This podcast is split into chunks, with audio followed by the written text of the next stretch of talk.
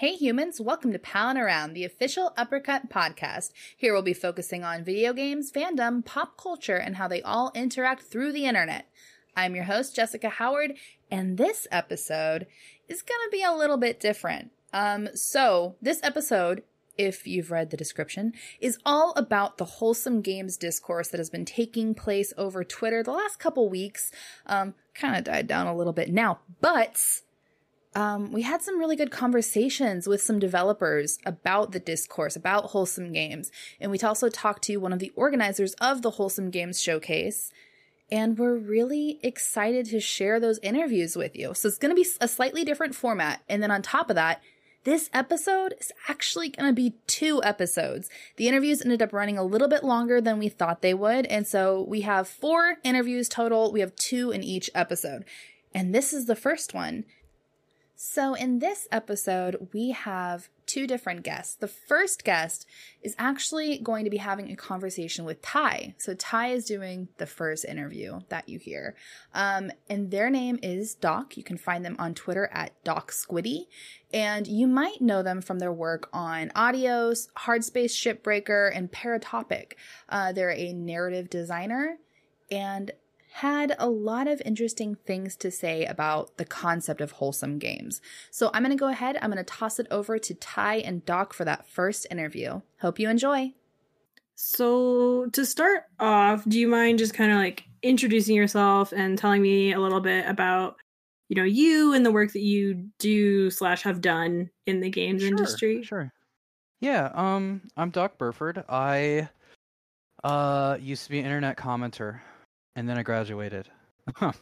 I I uh, got the attention of some people at some various video game websites like Kotaku. Um, they let me write about how games work for a really long time. Um, mm-hmm. A lot of the a lot of a lot of the games reading I've done is isn't how games work. It's more like, you know, here's a guide or here's a cool, you know, news piece or trivia or whatever. Um, but I was like interested in like. Because I came from a, a film school background, and, and we think about, like, you know, how color and lighting and camera moves affect us and have, like, impact on us. Like, I, I studied propaganda in film school, so knowing that the mechanics of art can influence us was really interesting to me. So I spent a long time developing my background just writing about games and how they work and what that work does to us. Um, and, and it's partly because I was just really hungry to read that kind of writing, and I wasn't getting much of it. But that got someone's attention, and that person gave me a job doing a lot of work that is under a whole lot of lock and key. Um, it was essentially functioning, I'm allowed to say this, as a consultant. So what I would do is I would go to like big triple A studios, and they would, you know, ask questions about their game. Like, how can we make our game better? How can we convince people, you know, like to keep playing our game? How do we avoid some of the problems we're facing? So I, I started consulting on games and trying to help people make their games better, and I was pretty good at it. Um, but uh, it's not consistent work, and eventually I needed some other kind of work. I ended up losing my home, and uh, things weren't great, so I ended up uh, working on a tiny little horror game that got some attention, which got me into the room with uh, I D at Xbox, and they said, hey, we would like you to help us make, uh, or, or sorry, not, they said, what do you want to make, basically? And I said, well, I want to make a little game about a pig farmer who's decided he doesn't want to get rid of bodies for the mob anymore. And they went, that's a really weird pitch. And I went, yeah, it is. Um, and then, you know, a little bit later, after COVID and emergency surgeries and everything else, uh, we shipped a weird little game called Adios, which is currently ninety-six percent. Positive on uh, on Steam right now with like three hundred reviews, so people seem to like it. So basically, I'm a weirdo who is really obsessed with the technique of making games beyond sort of the typical, you know, stuff you can find on like YouTube or whatever. Um, coming from my weird film background, that's me. I'm I'm obsessed with process. Nice. I am excited. I bought Adios. I haven't played it yet, but I'm excited to uh, get to it when I eventually burn my brain out on Mass Effect. That's fair. I'm. I'm. Uh, I jumped back into Mass Effect last night and have just been playing an absurd amount of it. Uh, yeah. I. I would love to know what you think when you finished it, because again, as somebody obsessed with process, one thing that really excites me is when people play something and they say, hey, this is what it made me, you know, feel and do and think. And I, I can, you know, match that up with like what my intent was. And if I see, oh, there's a difference here, there's friction here, it's like, what did I do that caused that? Or how can I achieve my desired effect? Because like the goal when we make art, right? Everything we do is we have a decision. Nothing is like arbitrary unless you're maybe a bad artist. But like, you know, really good artists are very deliberate. One of my favorite poetry teachers told me that, right? She was like, the thing about poetry is you're essentially using a pair of tweezers to put every single individual word in place to be as, like, to create sentences that are as perfect as possible.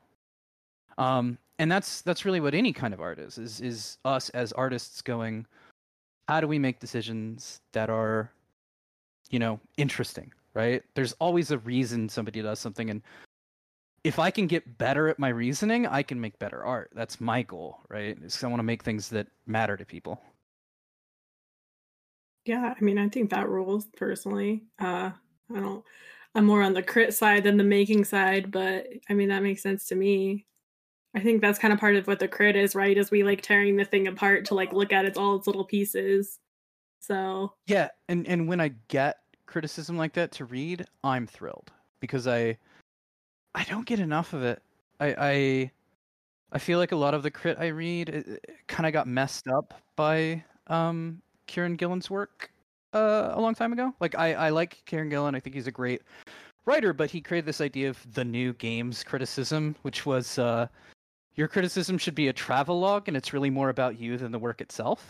Um, you know, and I'm obviously opposed to that as, as well, not like opposed, but like, I obviously don't get a lot of value out of that because the player having an experience is useful, but maybe not, maybe not as much as understanding why the game is doing things. Like, using the game as sort of a Rorschach test to, you know, think about yourself is a, a valid piece of self-reflection, but it's not necessarily meaningful criticism because it's not saying anything about the work itself. It's talking about yourself. And we've seen so many journalists or, or crit, crits, blah, blah, critics do that for so long that it it's kind of disheartening as somebody who wants to see, you know, like wants to see games get better, because if we just sit there and we go, this game made me feel this, and that's really interesting, but we don't understand why the game made us feel that way and how we can get better at doing it, then the medium can't progress. It stagnates. You know, there's that that old quote, uh, seek like like follow not in the footsteps of the wise, instead seek what they sought. If you just copy what already exists, you're never going to get there. But if you look at what they're chasing, you can make better stuff. So for me, I see criticism as a way to educate and improve. Um. So I guess getting kind of back to the wholesome games stuff. Um, what's your like experience with slash like perception of the wholesome games movement? Uh, I would say that my immediate gut reaction was like, "Oh, this is gatekeepy," which which probably isn't, you know, the intent, right? But that was sort of the, the knee-jerk reaction because over the years, especially every E three, you get a bunch of critics who pop up and they go, ugh, games are violent again. You know, this is, uh, th- you know, this is, oh, games should be, you know, more things than just violent. Key to this is that none of them ever, like, really go in-depth about, like, what makes for an exciting, you know, non-violent game.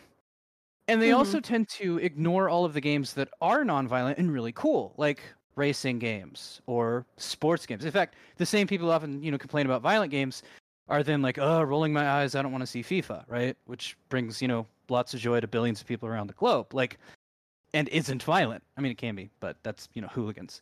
Um, it's just a, a certain kind of person suggests that where games are at is... Um, like there's something inherently wrong with games doing the things they're already doing. And I don't, I don't think that's necessarily true. I think the suggestion that a non-violent game is, um, like like that a non-violent game is inherently superior in a moral way than a violent game isn't accurate, right? I don't want to spoil Adios for you since you said you haven't played it yet, but like you know the premise. There's a guy mm-hmm. who literally helps the mob dispose of bodies. The threat of violence lingers throughout the game, but the core conflict between these two people is whether a person who is done bad can do good. So for me, I see my game as being positive in its morality, um, not because the characters are bad people, but because the question of redemption or doing something right or forgiveness, you know, those questions are the core of the game. My my favorite artist of all time, Andrei Tarkovsky, really famous movie director, made a bunch of weird Russian movies that are way too long. Um, I mean, I, I, I say that, but I, I like them. Um, and when he was talking about his process in his book, Sculpting in Time, he said, and you gotta understand, he's a super, like, he, he was in Soviet Russia in the nineteen sixties and seventies, uh, and eventually left because they didn't like that his movies didn't have, like, overt themes. Mm-hmm. Um, at the beginning of his book, he actually talks about this. He's like, yeah, I had somebody be like, yeah, I went to, a, you know, I'm I'm an engineer here in Moscow, and your movie is garbage because I didn't understand the point.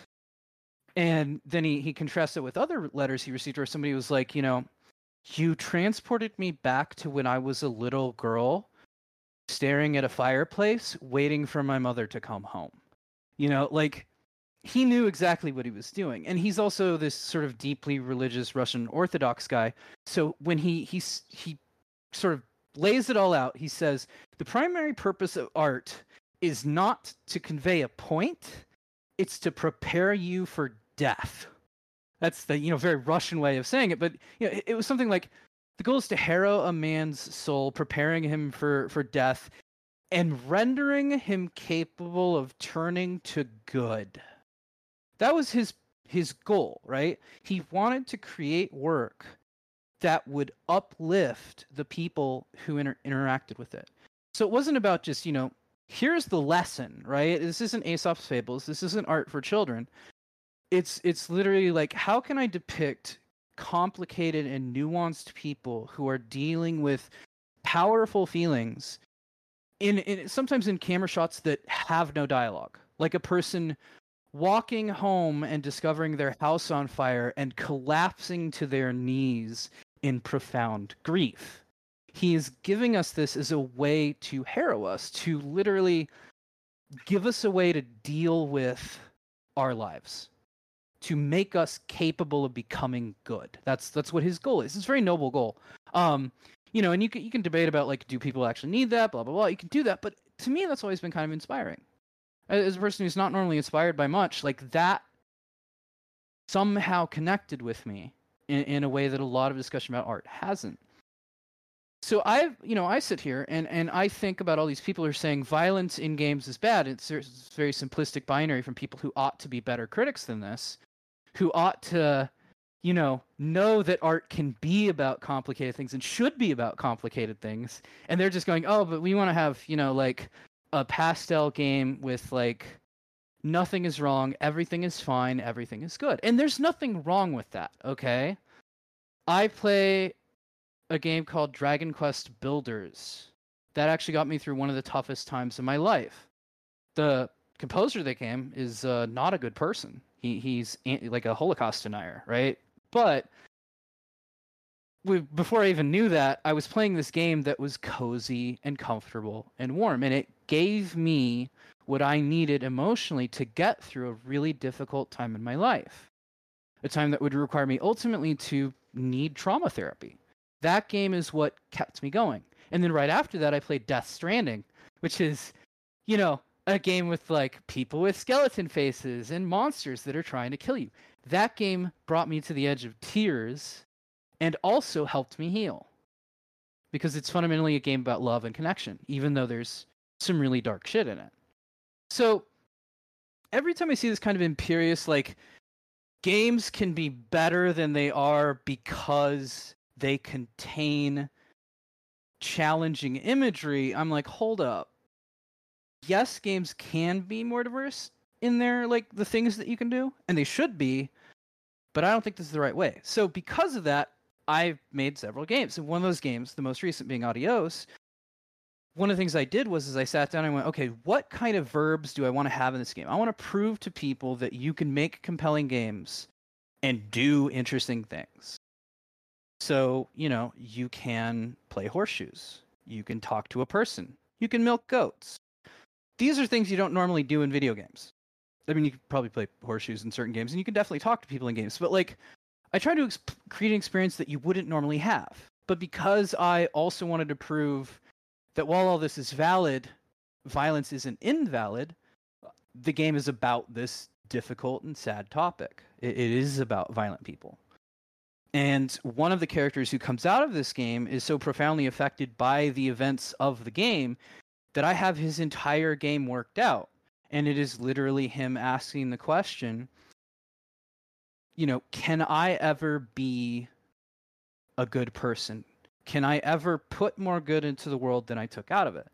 Again, it's, you know, these games for me are, are deeply moral experiences despite having this sort of challenging and tough substance matter. So I, I've always felt that the wholesome discourse, when people say, oh, games, you know, shouldn't be violent, you know, it's like, yes, we should make things that, you know, everyone can appreciate. The the industry should be so diverse that anyone could come to video games and find something to love. And not everybody wants, you know, action shoot bangs. I get that. But to to sort of throw the baby out with the bathwater, to say that all of this is bad, it feels like a step too far for me. And it seems to come from a place of sort of a, a misguided moralism. And the, th- the thing about the word wholesome itself is it's inherently moral. Like, cozy is not moral. There's no there's no moral aspect to it. A game about, you know, like, a bunch of people sitting around a fire after a hard day, that can be cozy.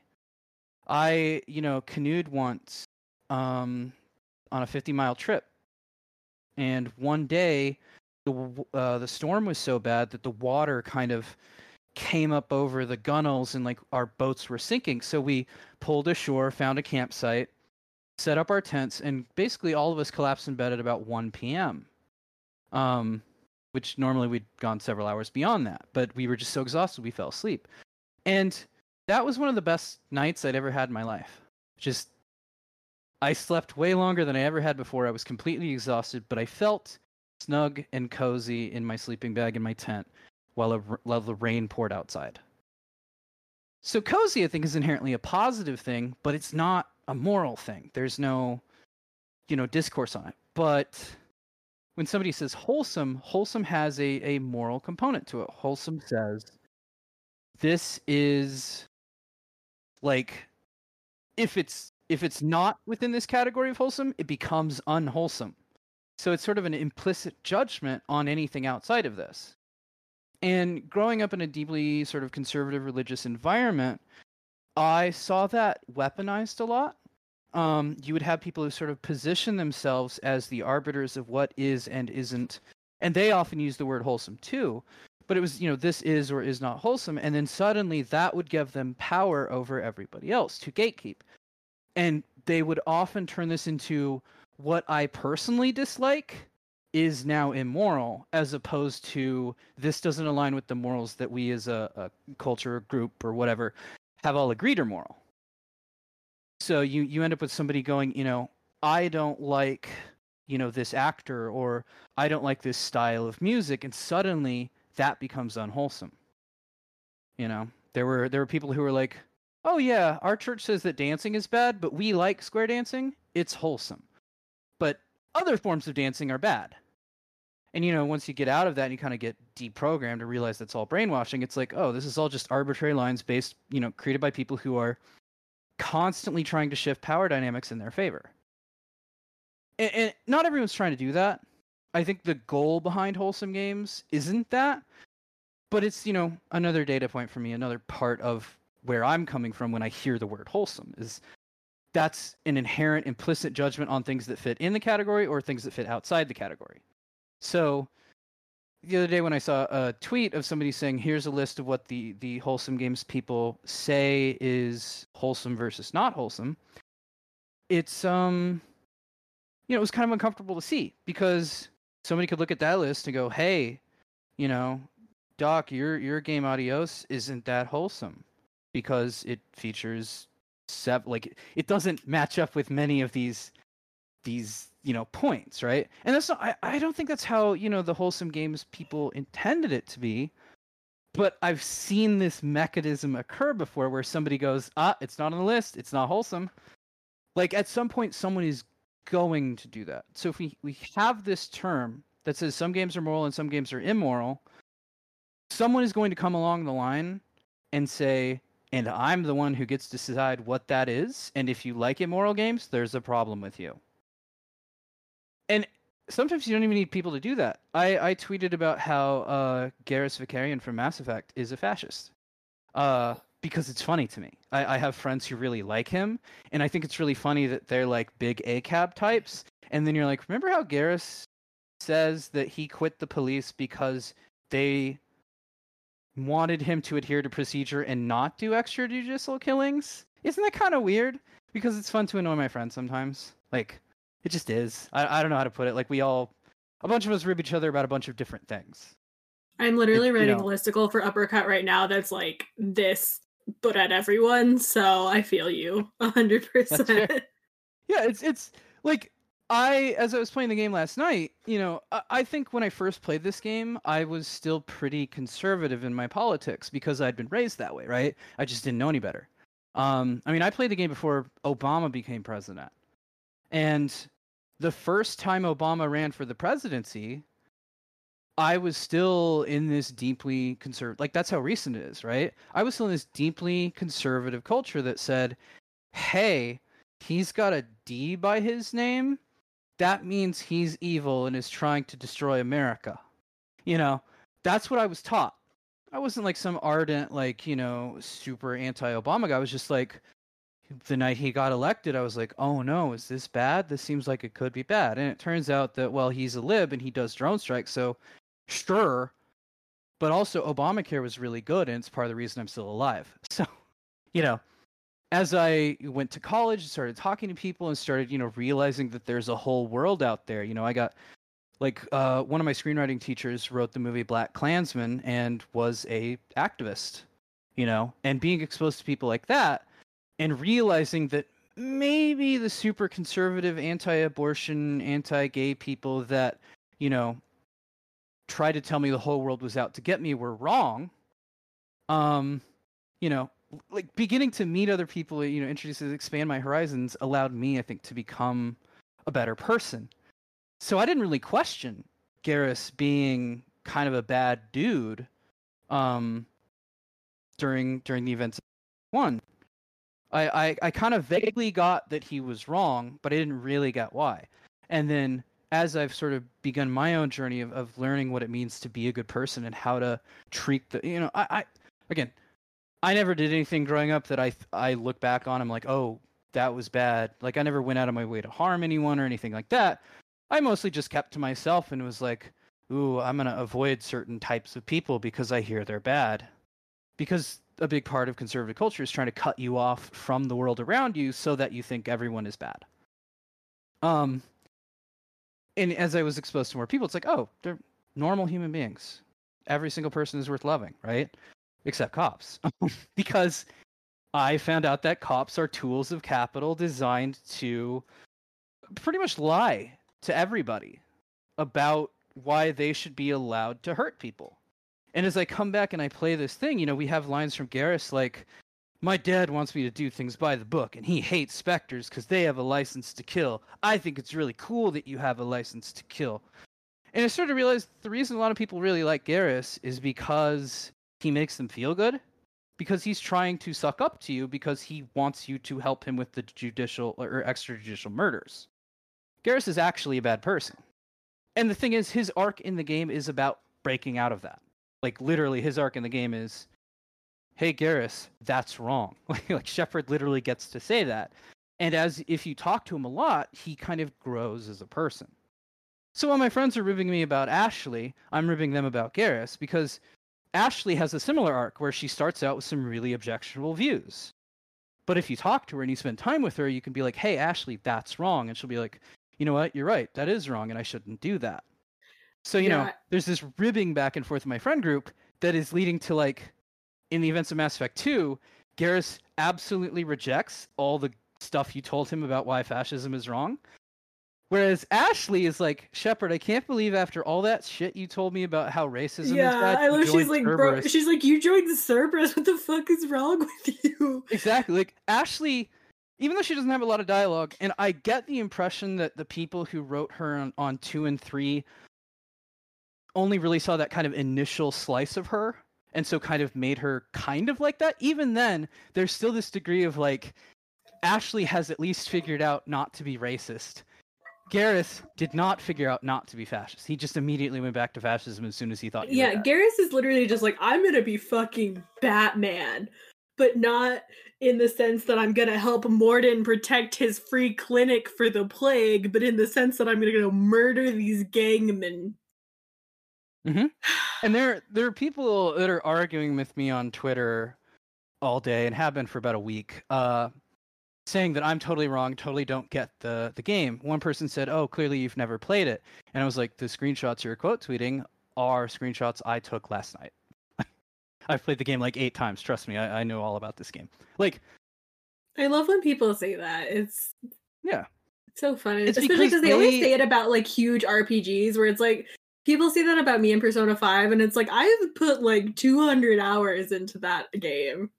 Oh, wow. I wow. know exactly what I'm talking about. I, I played Royal for the first time last year, and it was really good. It actually helped me finally get into J R P Gs. It was one of the several games. Yakuza uh, seven also really helped. So I I love what I played at Persona, Persona five. It, it really meant a lot to me to, to actually be able to play it and to kind of go, oh, now I now I get the genre, and I'm into it. Um, super looking forward to uh, Nocturne when it comes out here on Steam soon. Oh yeah, that's like very soon. Like the end of the month, I think. Like next week. Yeah, I think maybe so. The week after. I don't know. It's really soon. But um, you know, it's it's interesting how if you were to say show someone Star Wars, right? And you're like, look, Anakin Skywalker killed a bunch of children. People are like, yeah, that sucks. Then you go, hey, Garrus wants to be able to kill a bunch of people, and he does, and he actually ends up leading a bunch of people who followed him to their deaths. People are like, I can't believe you would say this about my good friend Garrus.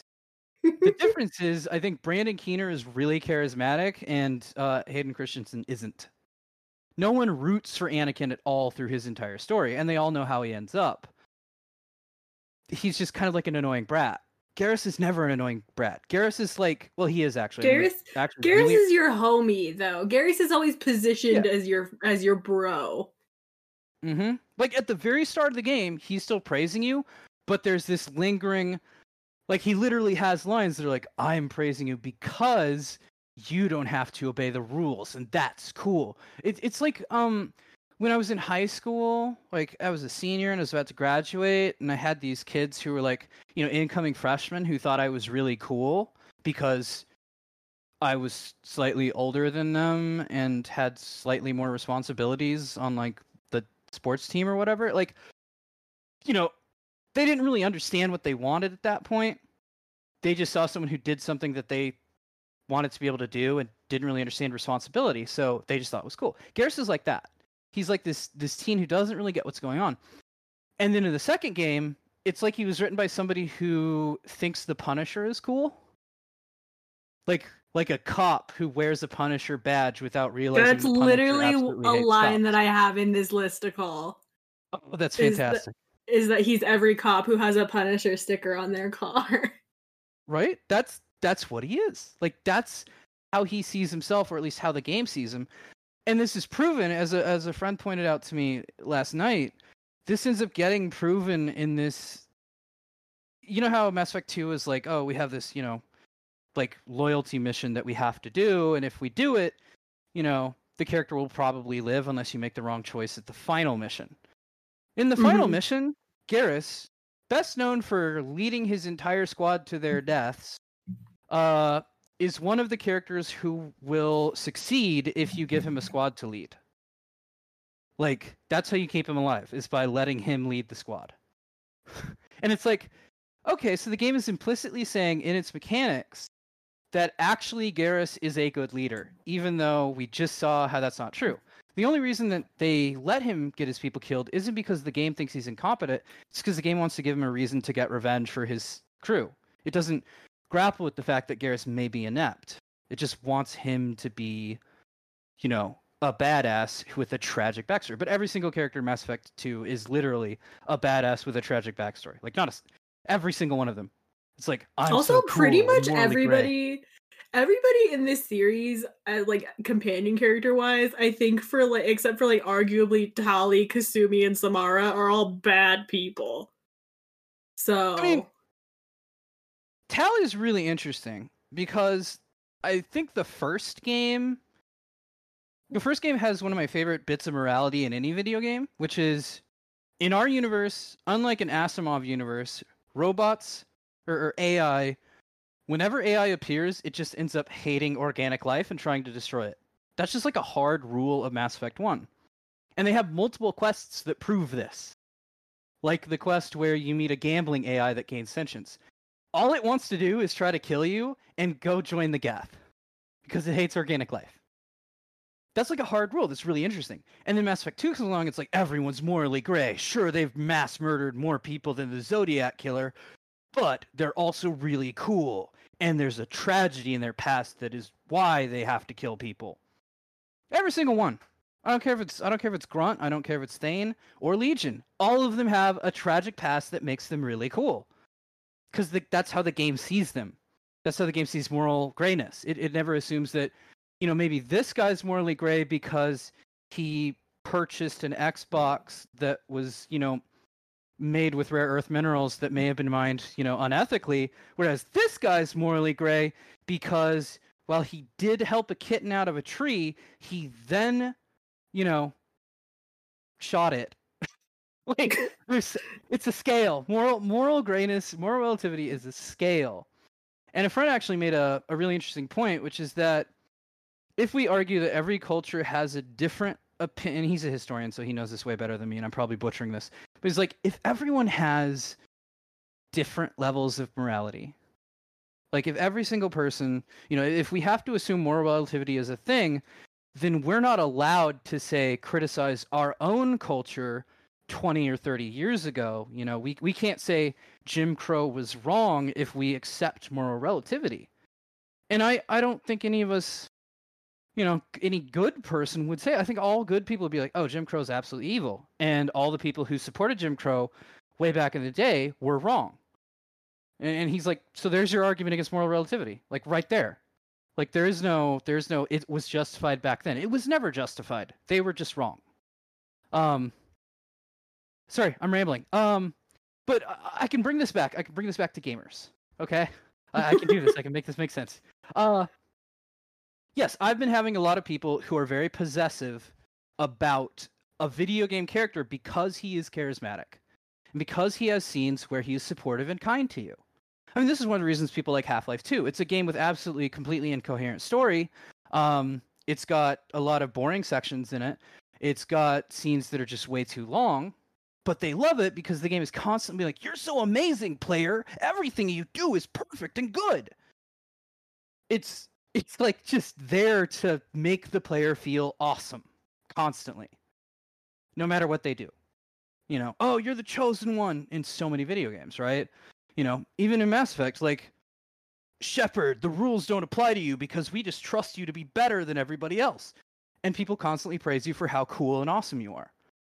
Um, so I think gamers cotton on to that. I think that's the right word. Like, they, they, they kind of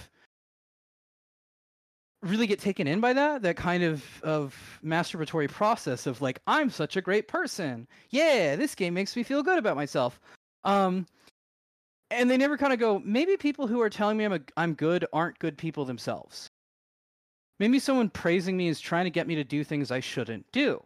I mean, that's how enablers work. That's that's how a lot of like drug addiction and child celebrities happens, is you have people who prey upon their desire for validation and then get them hooked so that they can make money off of them, you know, by being their drug dealer. Um, that's how a lot of abusive relationships work. The abuser comes in and says, you know, hey, you can trust me.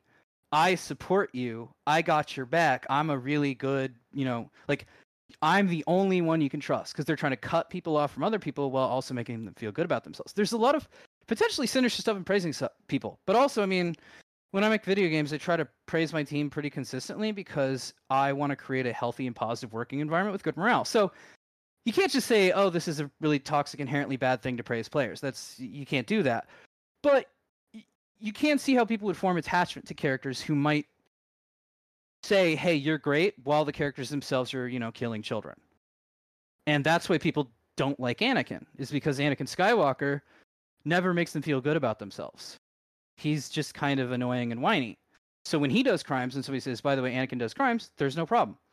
But when Garrus is like sitting there with you, like at Citadel Station, talking about all the good times you had together, you kind of forget, or at least pretend he never said, by the way, I want to do extrajudicial killings. That's that's just a process that happens, right?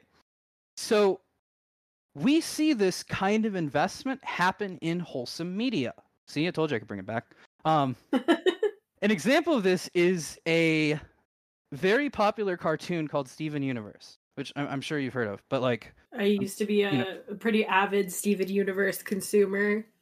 Yeah, I, I don't, I, you know, I don't know who who all is going to end up listening. So I, I, I you know, I, I always try to assume that everybody in an audience that I have at any point, like for an essay or whatever, is an expert in something completely different than what I'm an expert in. So I always try to be like clear with my, you know, terms and introduction, rather than being like, uh, you know, I'm just going to assume they know everything. Uh, not to talk down, but to make sure we're all on the same page, you know, basically. Uh, so please don't, please don't take that. You know, I'm sure you've heard of Steven Universe as like anything, but you know, just yeah, making sure no, people know. Good. Very popular cartoon, often seen super wholesome, right? That's a large component of even the fan base, is they talk about how wholesome Steven Universe is. They talk about its healthy relationships, or healthy portrayal of certain relationships. They talk about, you know, how characters are trying to do good, how Steven can often talk through problems, blah, blah, blah, blah, blah. I don't have any problems with that. I actually think Steven Universe as a show is generally pretty good. It takes like twenty-six episodes to actually get going, but once you get to the Mirror Mirror episode, it never lets up. Like, it's, mm-hmm. it's a good time. And, and it's why I ended up kind of going, oh, wow, I actually really do like this show. It has some really good stuff going on.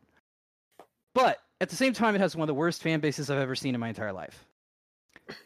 A literal artist from that show, like, drew a fan, like, like drew some fan art of the show. Like, like somebody who works there, just, you know, on their own dime, when they were at home or whatever, like, just drew a sketch of, of like a ship, you know, two characters in a relationship. The fans were upset. They drove this person, this sort of wonderful, brilliant creator, off social media. Like, the person deleted their accounts. I can't remember their name um, off the top of my head, but they drove this person off social media just because they were mad that a person who worked on a show they claimed to love, the person, you know, who is responsible for the things they claim to love, didn't do a thing they liked.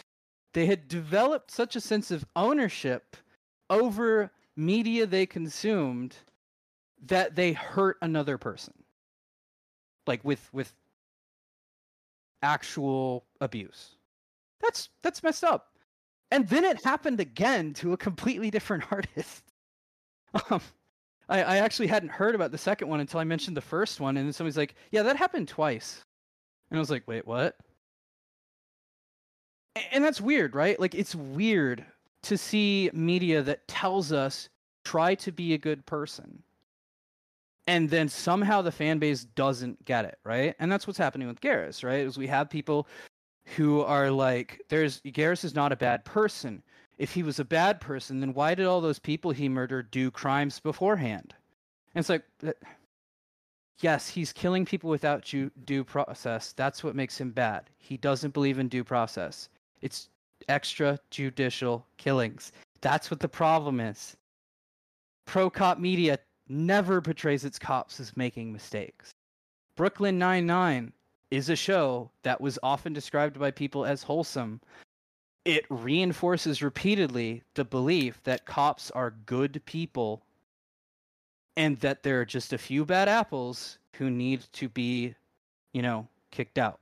Like, when Terry Crews gets approached by a racist cop who does not recognize that he is a police officer, the cop does racism and uses his position as a racist cop to do racism. And then the rest of the show is like dealing with, you know, how humiliating and awful that is, but never going, this is actually endemic to police. This is a common occurrence. Like, it never says that. What is like, this is just one random bad dude who, you know, is, is really bad. But police aren't really like that. They're actually a wholesome, you know, tight-knit family of good people who all want the best and are really quirky and funny. And it's a comedy, so it can do that. But that's how cop, like, pro-cop media works. And, and people will buy into that. They'll say, oh, well, this, you know, because I like these characters, the show is good.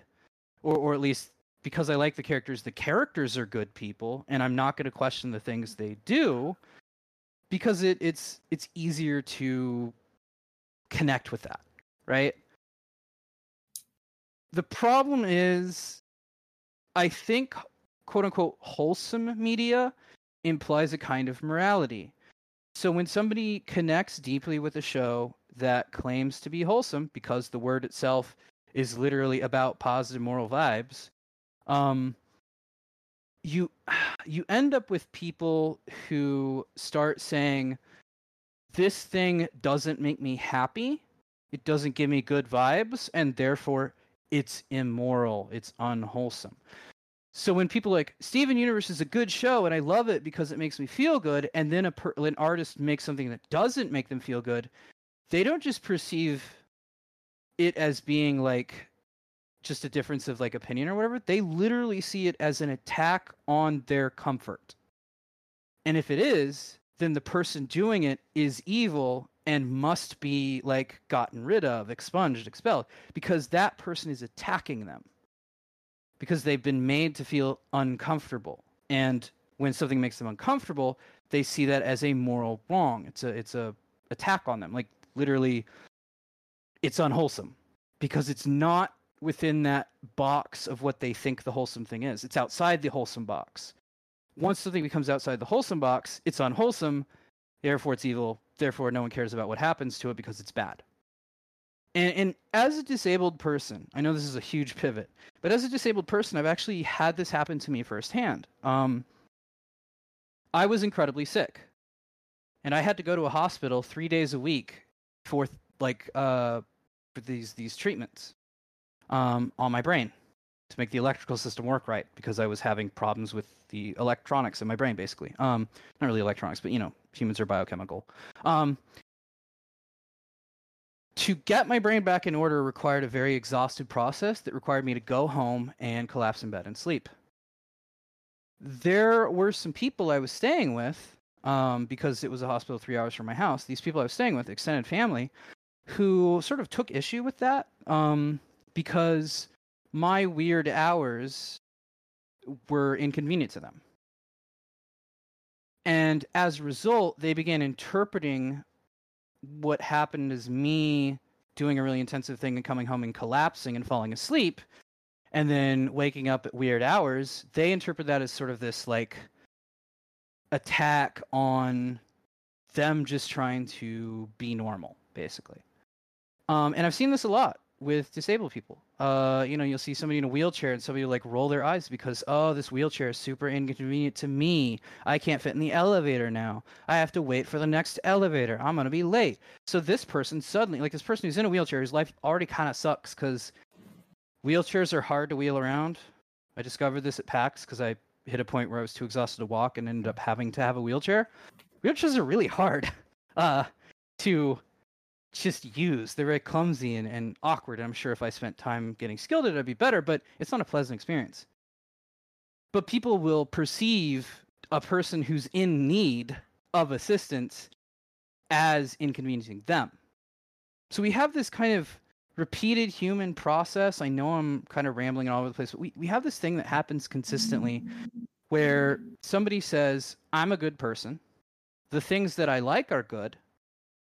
if something contradicts what I like, that is an attack on me. And this is reinforced when they think what they like is morally good. And anything that doesn't fit in that box of what I like is morally bad.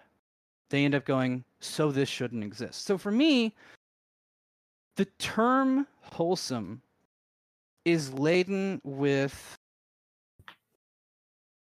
sort of, even if it's not intentionally directly used to cause trouble for people, a whole lot of people end up creating an in-group, out-group based on, well, I consume the wholesome media and I like it. Or, well, I don't consume the wholesome media, so I don't like it. You know, like, you know, oh, this person doesn't make wholesome games? Wow, they're making unwholesome games. Somebody should put a stop to that. It, it's a language thing. I, I don't know how to explain. Like, language affects the way our brains work at times.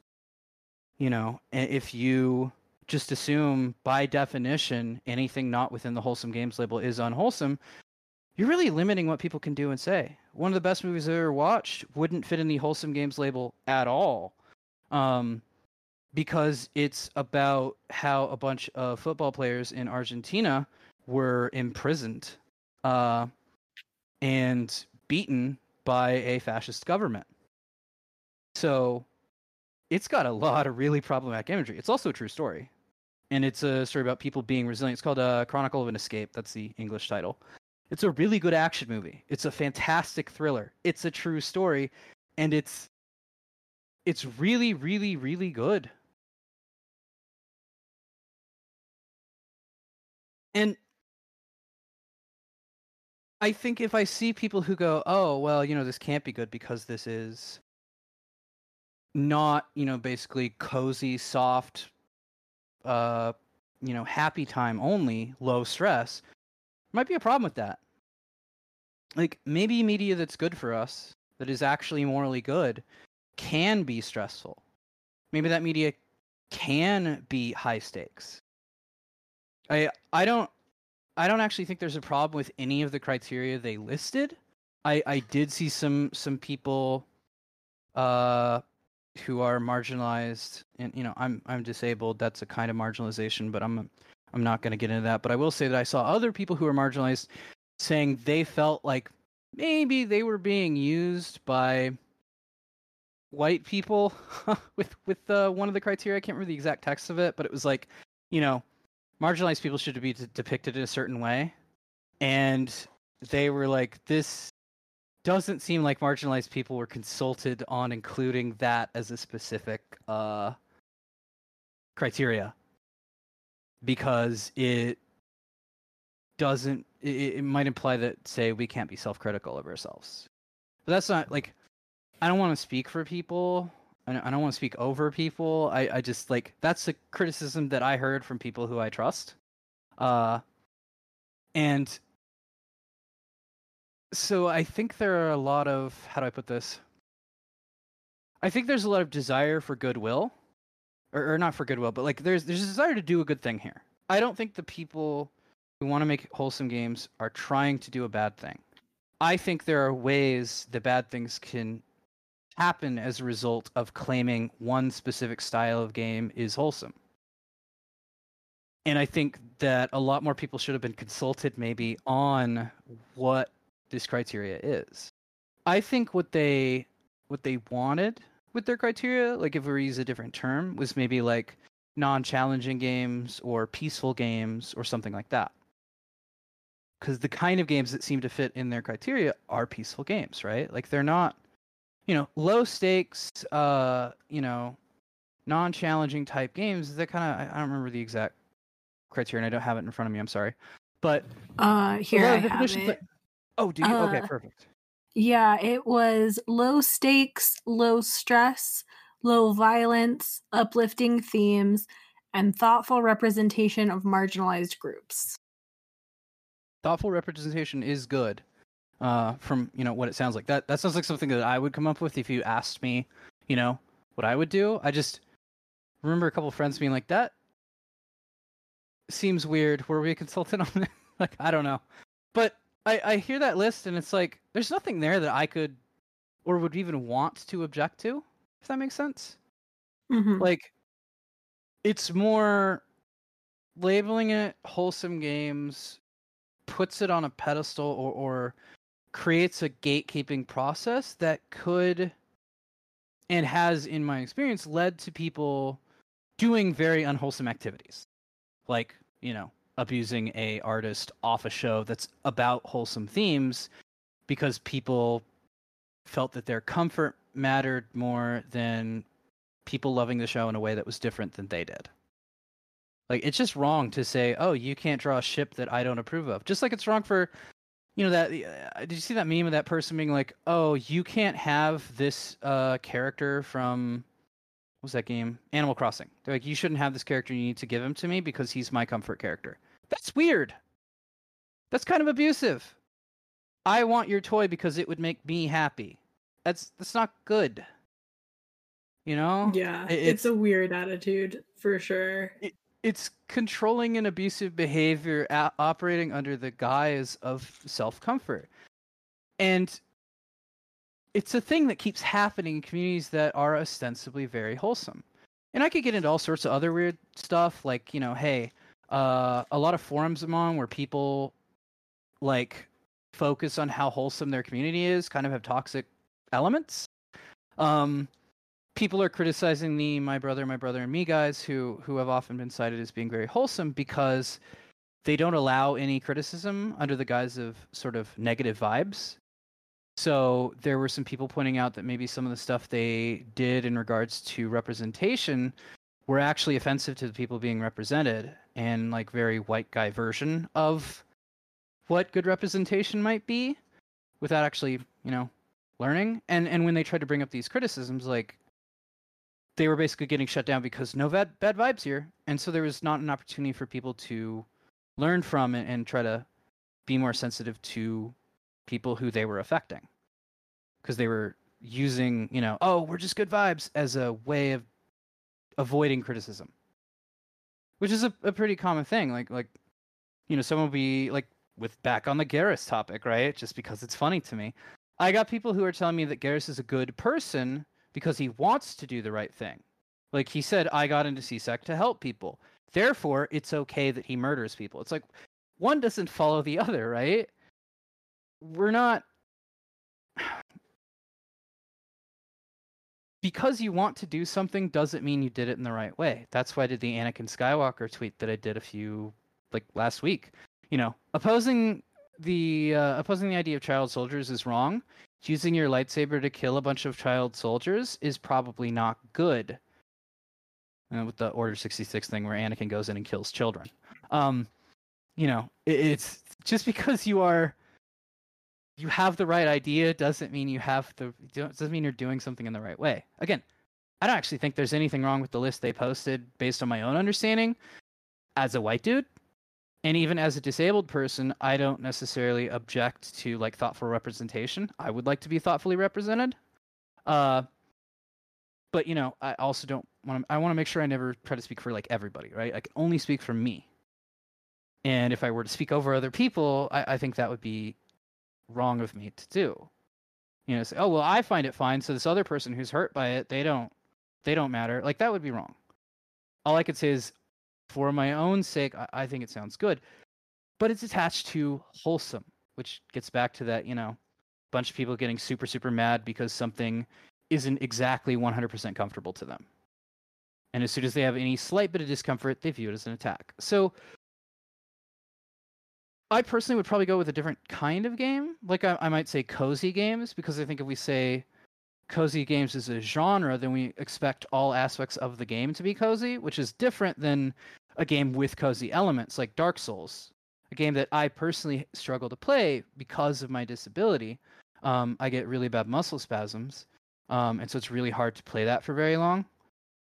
Uh, but other people are like, yeah, after I get through a really hard fight, and then I sit down at that bonfire, and I, I get to kind of sit back and go, whew, that was a challenge. To them, that's really cozy. But I don't think if we, I think if we create a genre called cozy games, we're not saying that games with cozy elements aren't cozy. We're just saying that parts of them are cozy and parts of them are when you're fighting a giant monster with tentacles. and that's fine. Sorry for my extremely long rambling. Um, no, you're good. I think that all, I mean, I think that all like wraps, kind of wraps everything that you've been saying kind of up well, you know? Yeah, it's, you know, if I was really going to, you know, cut, there's that Mark Twain quote, which is like, sorry, this letter is really long. I didn't have time to write less. Um, you know, I, I if I was going to take all these thoughts, these, you know, trying to show my work, prove my reasoning, all that, right? And I'm just rambling and trying to work it out for myself too, right? If I take all of that, I compress it all the way down.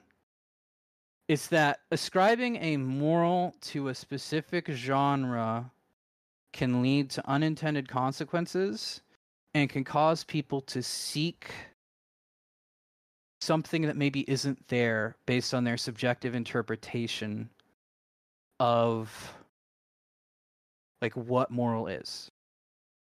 Like if somebody if somebody thinks that to be moral is to be pro-cop, and then they see a work that claims to be moral but is anti-cop, they might get really upset and they might engage in activities that we would all consider to be immoral actions, like abusing somebody on Twitter, um, which is, you know, really minor in the grand scheme of things, but you get the idea. It's they might be impolite. That's not cool. Um, and it can get all the way up to like, you know, driving people off social media or stalking people or sending them horrible messages or, you know, trying to get them fired, which happened to a game critic who was, you know, just wrote a negative review about a game once. All these uh, Last of Us two fans who hadn't played the game were suddenly like, oh yeah, this person should be fired because he said this game is bad. Uh, just because they were assuming the game would be good. They th- they were assuming the game would be good things. Now there are people who are mad because they think the bad guy in that game is a good person because she has good times with people that are cozy. Which is, again, one of those other things. Like, when Garrus spends time with you with a sniper rifle, you might forget about the time he wanted to kill people without, you know, due process. And in The Last of Us two, here comes Ellie... oh, she's a great mom because she takes care of a baby, and that's cool. In the next scene, she abandons the baby to go on a quest of revenge that is ultimately pointless. That the creator of the game literally was like, hey, my name's Neil Druckmann, and I think that uh, violence is bad, and that hatred is a really powerful but deeply wrong emotion to feel. And then he creates a character who does that and loses everything as a result. And people are like, I don't want, I don't want her to have done that. She did nothing wrong. She's the victim and all this. And you know, the guy writing the game is literally like, yeah, uh, abandoning your family to go do murder is, is a mistake. Because people connect with that, because they they find coziness and warmth in that. Then suddenly they'd want to hurt anybody who tries to, in their minds, take it away from them. Even when the text of the game itself is literally, this person's bad. Rambling again. I didn't summarize it, did I? I just kind of no. I think you did, and I think it comes like one of the other points that like I feel like ties into this tangentially more is just like I think people need to be more comfortable with the fact that like you can and probably do like people who either aren't good or have made like not good choices. Oh and, yeah, like that's just something like it. It doesn't mean you excuse it, but like exactly. You can find yeah. those people like cool or charming or whatever and also be like, mm, but that was not great what they did. Right, right. I mean, you know, sometimes you get media where the bad guy becomes the good guy, right? Like uh, the Fast and Furious series. Everybody seems to love those movies. They, you know, make a billion dollars because they have a very diverse and cool cast. They also have a tendency of making the bad guy, who's incredibly charismatic and well cast, a friend in the next series. They kind of just forgive all the war crimes and murders they did and remove all the consequence because they're like, oh, this character's really fun, we should bring him in. And you know what? No one cares. The movies are awesome. Don't look it up, but the guy who directed the first movie did an unforgivable crime. Okay? It's one of those things that some people are really comfortable looking up. Um, like, some people will go read the Wikipedia article about the guy and they'll be like, holy shit, that's really messed up, but it won't mess with them. But like, it was bad enough that I just want to, like, if you look it up, understand it was really bad. I think the director of that movie should probably go to jail for the rest of his life. Throw away the key. And he somehow launched a series of incredibly positive, fun, cool movies. He also doesn't direct or write any of the movies.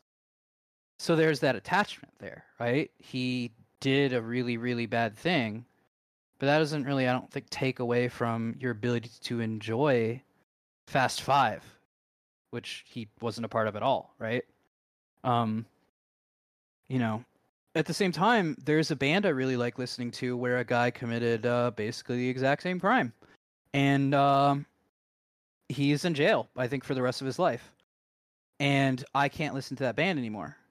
Because every time I hear his voice, all I think about is the crime he committed. And I can't have a good time listening to that music without thinking about that. But if somebody else is like, well, I can still listen to music and it doesn't bother me none, that's fine.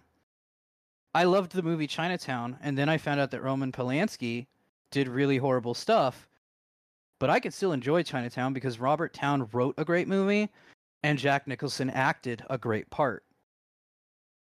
I am cognizant that a bad thing happened, but it doesn't turn into me like endorsing Roman Polanski. It doesn't turn into, you know, making the world a worse place. It's just, here was a movie that was personally really affecting to me, and after I gained new information, it did not change the fact that the work affected me. And even then, outside of like genuinely wrong stuff, like I I tweeted this a couple of times today, but it's like all my friends who were like, yeah, but I still think he's hot about Garrus, all of them are valid. Every single one of those people is completely valid. If you think Garrus is hot, that's cool. Because I know friends who think Garrus is hot, but are also, in real life, ardent anti-cop people. They have the right politics in real life. It's okay to like fictional characters who are shitty. It's okay. It's fine. Like, it doesn't make the world a worse place. It doesn't cause anyone harm. You enjoy a fictional character, that's okay. I mean, I, you know, when I was a teen, I thought, like, Jessie from Team Rocket was hot. She's stealing pets. That's terrible. It's okay. Yeah, well, I feel like it's also just something that comes with, there's a difference between, right, like the blind, just like serial killer fandom, ooh woo shit, and just being like, mm-hmm. like I, going back to Mass Effect, I love Morinth. Morinth is a serial mm-hmm. killer, but yeah. I would and have in the game let her fuck me to death. And that's totally cool. I mean, in real life, maybe not. But, you know, in the game, sure, she's fictional. It's a safe place. Like, fiction is a way for us to do things we might not do in real life, or to deal with things we haven't yet experienced in real life. Or in some cases, deal with things we have experienced in real life but don't know how to deal with. I watched a stupid television show called Castle, which is about a writer who helps cops solve crimes. Look, again, I already did the all cops are bastards thing, but like, cops are bad. But you know what? I knew a serial killer in real life. His name was uh, Dennis, and he was our local dog catcher.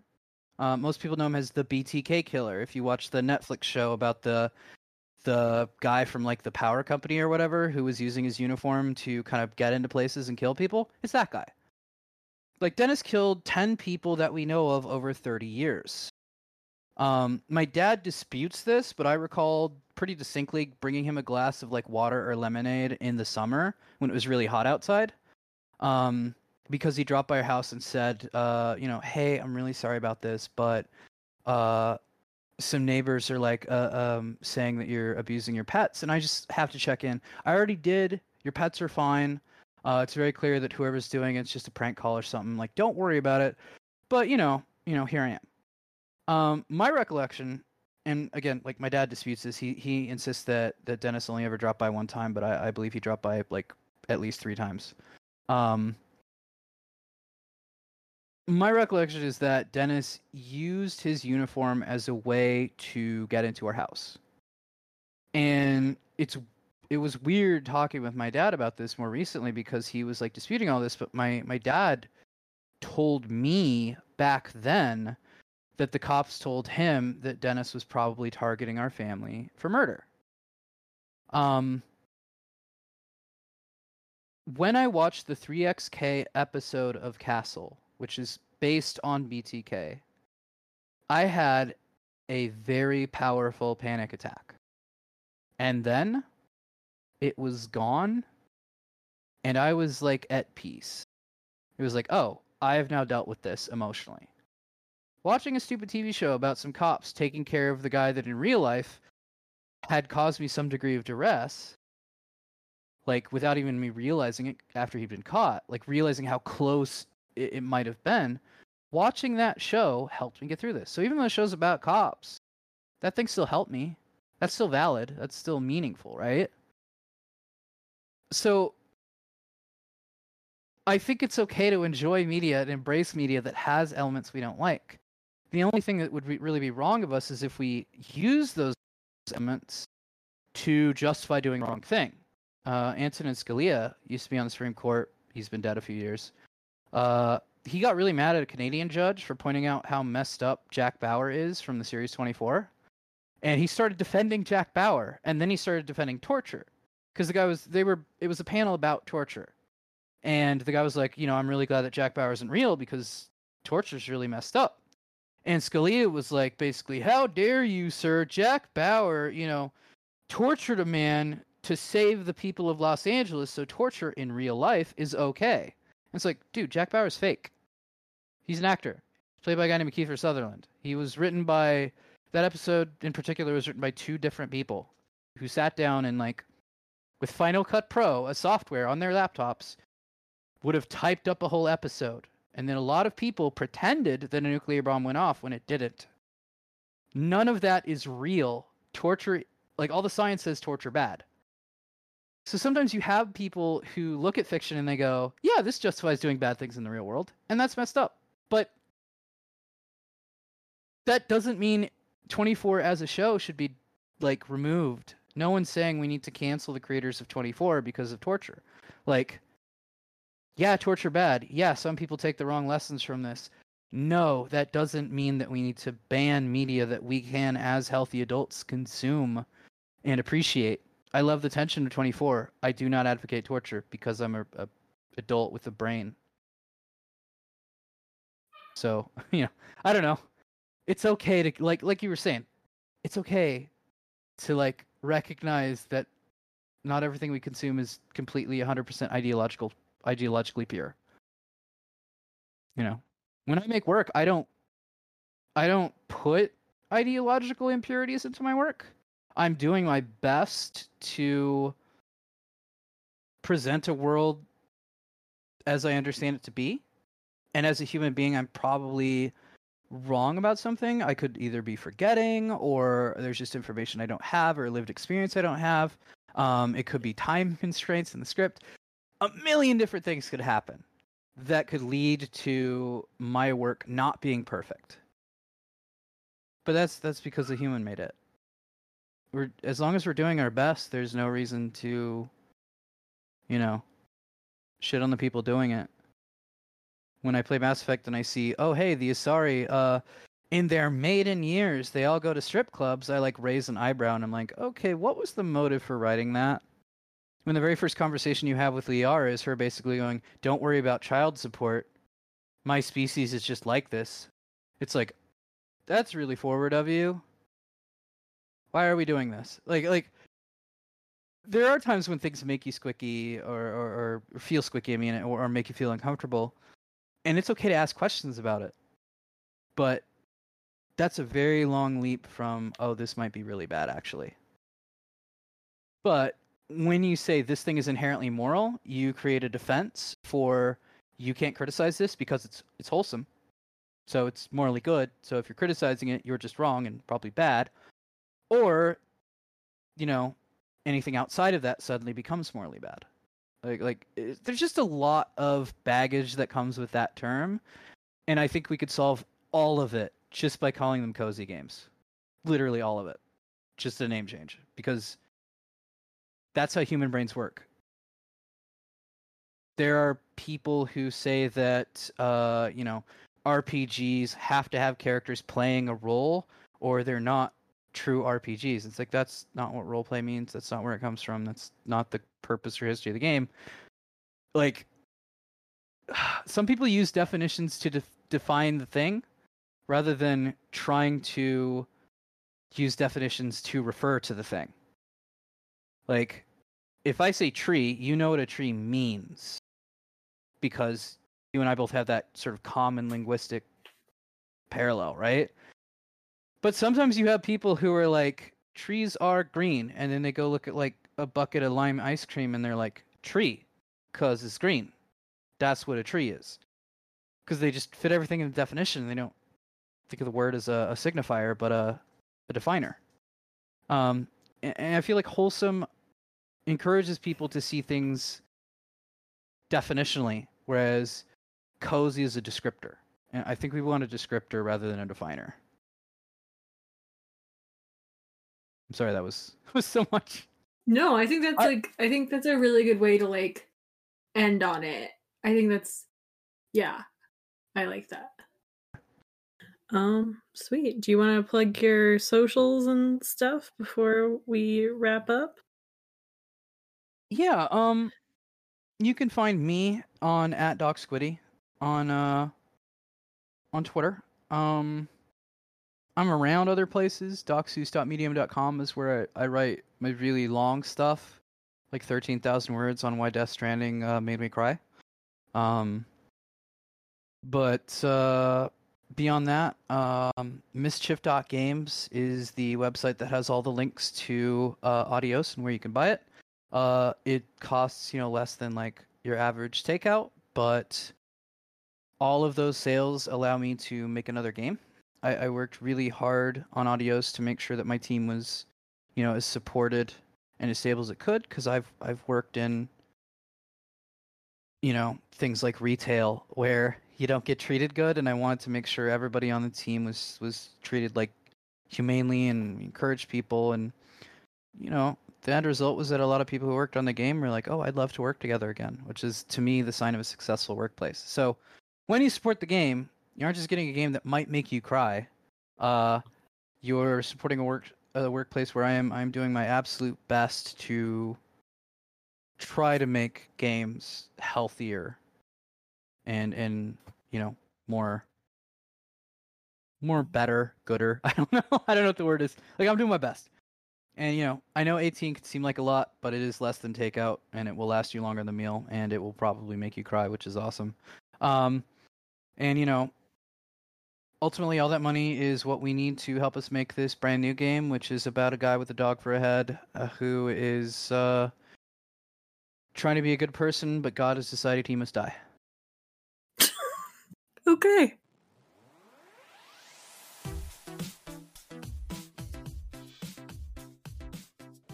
Hello and welcome back. We hope you enjoyed that interview between Ty and Doc. Once again, you can find Doc over at DocSquiddy on Twitter.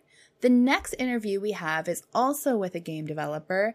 Uh, her name is Aniko, and she is the founder, and she also runs the L G B T Q game studio Kitsune Games.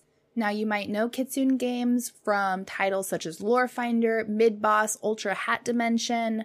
Um, they are also working on Kitsune Tales right now, which is inspired by, by Mario games. It's like a, a really cool uh, side-scrolling platformer.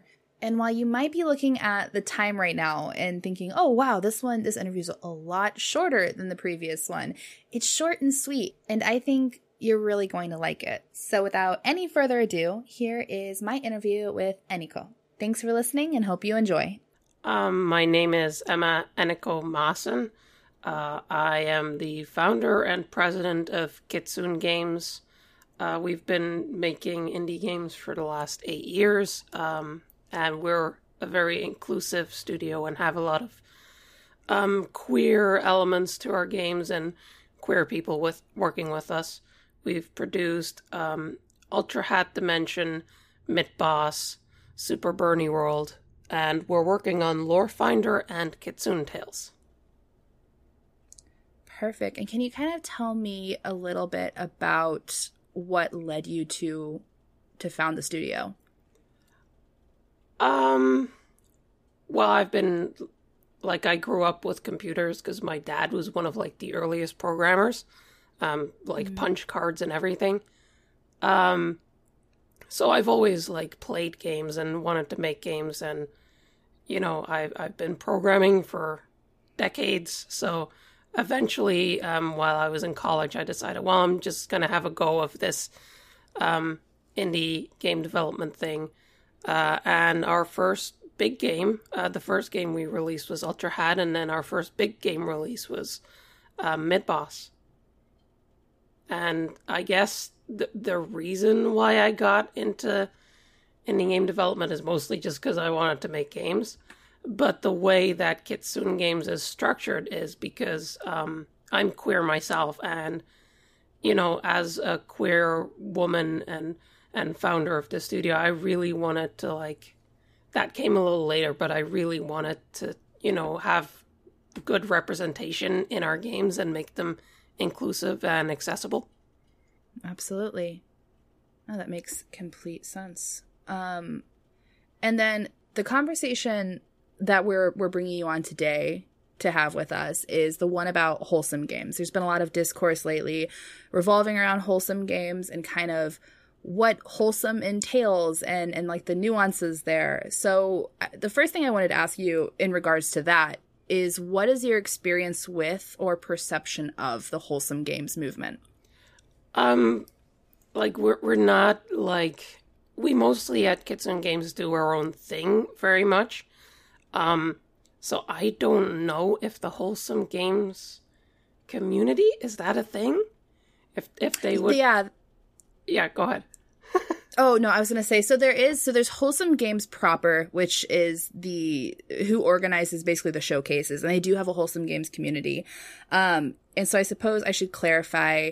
I more mean the idea of like cozy games or wholesome games, yeah.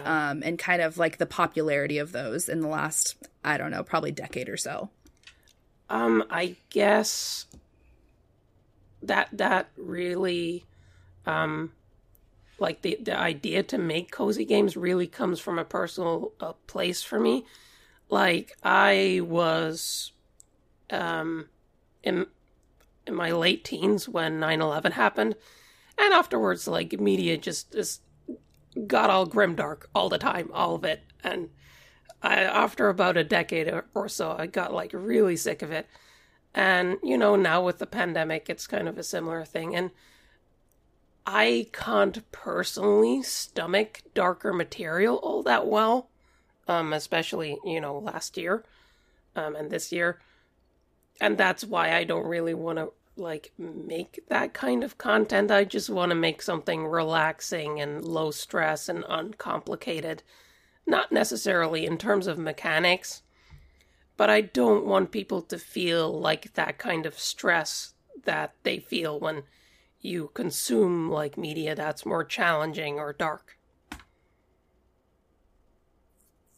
No, I completely understand that. Um, and so then I wanted to move on to This I the kind of I guess what sparked this conversation was a list came out of the five things that make a game a wholesome game. It is kind of how how it was framed, um, and the five things on that list were uh, low stakes, low stress, low violence, uplifting themes, and thoughtful representation of marginalized groups. And I wanted to kind of see how you felt about those those five items on that list. Yeah, I I saw that list. Um, I think it's actually a pretty good list. I mean, I I, I didn't look too much at the discourse about it because, um, well, I, I, I, I saw a little bit of the discourse and then I muted it because it was making me angry on Twitter, and I'm like, that's not constructive. Um, but I think some of the discourse was about that those items were too general, and that they are either too inclusive or exclusive, but I think that's fine. It's just like a guideline less than like a rule. Like mm-hmm. We're making Kitsune Tales, and that, I think that's definitely a wholesome game. Um, but mechanically, there are some stress points. Like um, it's it's a Mario-style platformer, so th- it does have some challenging aspects to it mechanically. Um, it does have some violence because, you know, you, you stomp things and then they, you know, fall off screen, quote unquote, dead. But I don't think that necessarily disqualifies it from counting as a wholesome game, if that makes sense. Like, I think because mm-hmm. it the, the, the major focus of the story of Kitsune Tales is this relationship between the main character uh, Yuzu and this um, village healer called Akko. And they're both, you know, women, so it's a queer relationship. And we definitely wanted to make the story aspect of it very low stakes and kind of chill and not delve into, like, you know, discrimination and that sort of stuff. And the aesthetic of it is very cozy, and we're going to, like, have systems that will make, that will take some of the sting out of, like, the mechanical difficulty. So we're, we're planning to have, like, an assist mode, kind of like Celeste. We're mm-hmm. planning to have, like, the ability to buy items that will help you, kind of like the invent- inventory in Super Mario three. Um, mm-hmm.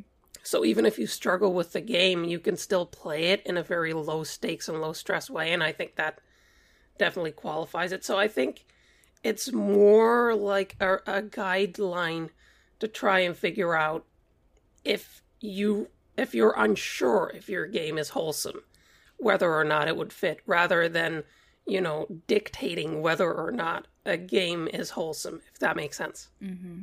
Yeah, absolutely. That makes perfect sense. And that's very similar. We had James from Wholesome Games come on. It's very similar to what he said.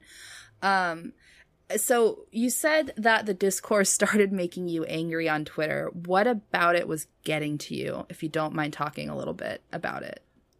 Um, there were a lot of blanket statements that were basically like, like the biggest angle that I saw was, you know, Wholesome Games is an aesthetic that has been co-opted by large studios and corporations, and they're using it to sanitize um, anti, anti-queer themes, and they're anti, you know, sex, and like that was the biggest thing where they're like, where a lot of creators are like, well, I make queer content and it's dark and it's raw and it's, you know, explicit, and Wholesome Games is like this corporate version that's meant to sanitize all that. And I'm like, well, you you know that there are lots of creators making wholesome games that are queer, that are sex positive, that don't want to sanitize anything, but that just want to give, you know, people who don't usually get rep- get to see them represented in games a good time without having to sit through all the rawness, because not everyone wants that, and not everyone wants that all the time. So that that's mm-hmm. the part that made me angry, that they were basically implying that other queer creators that were not creating content like they were were complicit in the erasure of queer creators. And I'm like, well, that's that's not really fair. Mm-hmm. Mm-hmm. Do you think that maybe, you know, because I, I guess they were first kind of referred to as like cozy games. And I, I know you've used the term cozy a lot when talking about, you know, the aesthetics of your game um, and kind of what you go for. Do you think that we would be better off using a term like cozy? Do you think that wholesome maybe comes with like negative connotations that maybe uh, like make people think it's like this, this purity policing type thing? Um, I, I, I don't agree with that. Um, I think that's mm-hmm. a very prescriptivist way to come at it, like a sort of rough genre name. Um, mm-hmm. I'm, I'm a descriptivist myself, so I think that you can just, you know, use the words that encompass all of these games and, you know, use that as a separate context, context like separate from the etymology of wholesome and some of its mm-hmm. more niche connotations, if that makes sense. So I, I don't think that we necessarily need to switch. On the other hand, I wouldn't really care if people were like, okay, we're not calling them co- wholesome games, we're calling them cozy games now. But I don't think that like fixes any problems that anyone mm-hmm. may have with it, if that makes sense. Yeah, oh yeah, absolutely. It's it's one of those things I had seen some people suggest, like, ah, well, maybe it's the word, maybe it's the word. So kind of wanted to gauge your feelings on that. Um, but no, that, that all makes perfect sense. And, um, I'm really glad to have your insight. Are, are there any other thoughts that you had regarding this that you wanted to share, or any other frustrations you had? Um, well, it's mostly that like lots of indies are making like Cozy or Wholesome Games, because it's it's a rough time, and people deal with, you know, rough times differently. Like, it's been a rough couple of decades, basically, and people deal mm-hmm. with that differently, and some people really need to, like, revel in the rawness and really need to sit with that, and I think that's great. I think that there's definitely, you know, a market for games like that, and I think they're very important, and I think they should continue to be made, but I don't think that they should be put into opposition with wholesome or cozy games that are not as challenging, because not everyone can handle challenging media right now, and you need all kinds. And I think if if we're so quick to say, well, the, this belongs to the corporations now, then we all stand to miss out. Mm-hmm. No, I think that's a very good point and a very good way to summarize everything. Okay, awesome. Cool. Well, then, Eniko, thank you so much for your time. I really appreciate this conversation.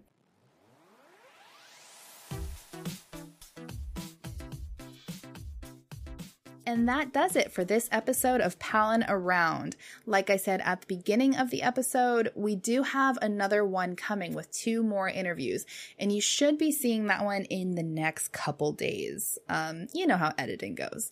Should be the next couple of days, though, and we're really excited for it. Just to recap, that first episode you listened to was with guest Doc, who you can find on Twitter at DocSquiddy, and the second interview was with Eniko, who you can find at Anychan over on Twitter as well.